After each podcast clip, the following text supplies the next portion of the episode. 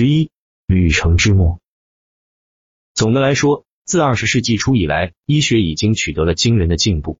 正如哈佛大学生理学家劳伦斯·亨德森所指出的那样，在一九零零年到一九一二年之间的某个时间点上，病人从看病中获益的可能性突然第一次跃升到了 百分之五十 以上。从那以后，情况就好转了。英国流行病学家托马斯·麦基翁在二十世纪六十年代就提出了这样的假设：改善的不仅仅是医学水平，可能也归功于我们生活水平的提升。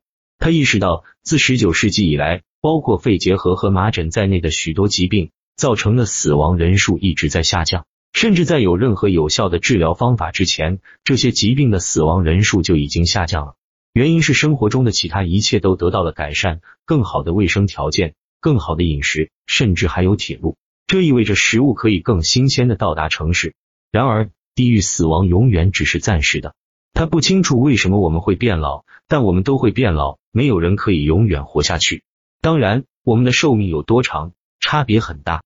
利伯曼认为，如果你过着健康的生活方式，就有可能达到八十岁甚至更多，但你活得更久的机会，则更大程度上取决于你的基因。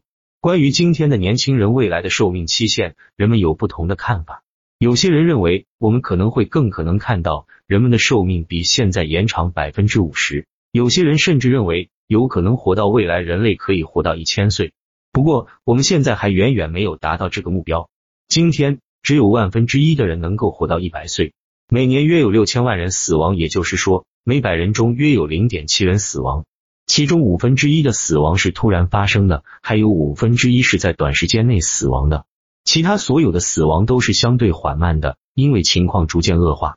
死亡本身是很容易辨认的，即使对于从未见过尸体的人来说也是如此。尸体从某种意义上说还是活着的，人可能已经死了，但体内的许多微生物还在。